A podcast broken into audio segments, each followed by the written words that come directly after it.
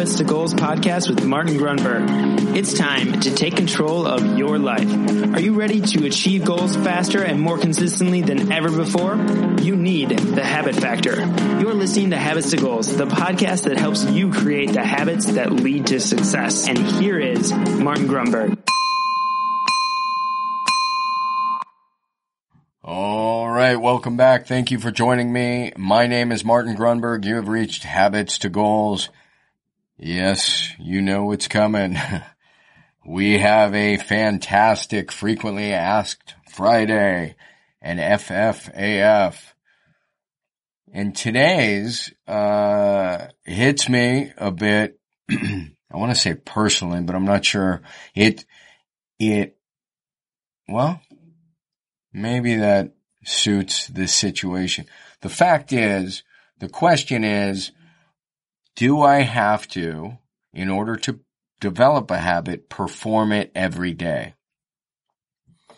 And yes, this pains me because it's just another bad propagated myth out there on the internet and purported experts, air quotes, uh, are saying you have to do it every day to develop a habit.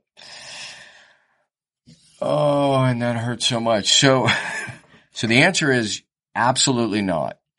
When you think about habit, it's actually very beneficial, and you, are not going to hear this anywhere else, um, to think about habit as developing a skill. So the other common myth is, uh, can I create it in 21 days? Well, can you learn to fly a plane or be a masterful pianist in 21 days? Probably not.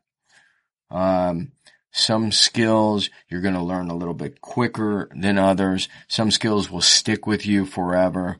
But, but the point is, in order to, and, and this is a perfect example, is tying your shoe or your shoelaces, is that a skill or is that a habit? And the answer, of course, is it's, it's both. It's a skill you learn and it's a habit. It's something you can perform without conscious thought or without much conscious thought once it becomes ingrained. And the truth is, not everybody's tying their shoes, certainly not these days, every day. So in order to develop even the drinking water habit, which is something you probably should be doing every day, you don't have to be doing the behavior every day. If I want to develop the writing habit, I don't have to write every day. What is important above all else, and I'm not sure if you hear this anywhere else either, is consistency over time. So when you follow what the habit factor preaches, the habit factor methodology of PAR, plan, act, record, and reassess. You plan for 28 days. You act for 28 days. There can be absentee days, if you will, target days and non-target days. So, for instance, I'm trying to develop the writing habit. I'm only going to write three times a week for the first 28 days. And then I'm going to see how I did with the minimum success criteria of starting out, let's say 20 minutes. 20 minutes three times a day. Three times a week. The point is there's four days I didn't do the habit or the behavior, but after the first 28 days, I am, it is certainly not, or 20, yeah, 28 days, it is certainly not an ingrained habit, but it, it's the seedlings, the beginnings of the habit do that for another 28 days and increase the minimum success criteria and or increase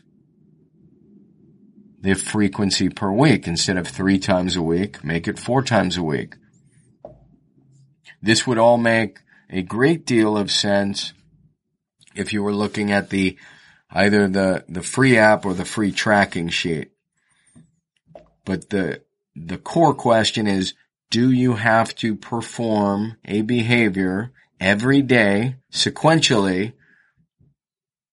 And the, the advice out there on the internet. In fact, I just pulled this up. Here it is. Here are some tips for creating new habits. Straight off Google. Commit to 30 days. That's not necessarily bad advice. 28 days is and should be the minimum commitment, which is four weeks. And then the second tip they give is make it daily. Well, look, if you're trying to develop the running habit, you may be at an age where jogging daily isn't, um, first of all, suitable. It's, it's maybe not good for your bones. It may not be doable, but that doesn't mean you're not going to be able to develop this habit just because you can't do it each and every day. So I think that scares a lot of people and it turns them off from habit development because they think, holy crap, I got to do this every day. And the answer is absolutely not. Consistency over time is the answer. If you follow PAR, 28 days and then another 28 days and another 28 days. And guess what? You're going to be alive anyways. People, people like look at me sometimes in the workshops. They're like, I don't have that kind of time. Of course, if you're not going to be dead, you have that kind of time. And in each sequential 28 day period, you are increasing the habit strength. So it's not about sequential days. It's not about one day after the other. It's about consistency over time. So that is it, my friends. That is your quick hitter answer and it it just goes to show that when you follow PAR, plan, act, record, and reassess, and by the way, the reassessment is after the 28 days. How did you do? Are you able to raise the bar? So of course there's a lot more on this on the Habit Factor site, which is thehabitfactor.com if you don't already know that. And it's all free right there for you. Thank you so much for joining me. Hopefully that clarified uh, habit development for some of you. And I look forward to catching you on the next episode of Habits to Goals. See ya. Hey, really quick, I just want to remind you if you want to grab your habits and goals tracking template, the template that started it all you can get that really quickly. Just text me at 33444 and simply text the word habits. That is habits, H-A-B-I-T-S to 33444 and you will get the tracking template immediately. All right. Thank you so much for listening to the show. Thanks for dropping a quick review. It'll take you less than 30 seconds if you're getting value. I'm out.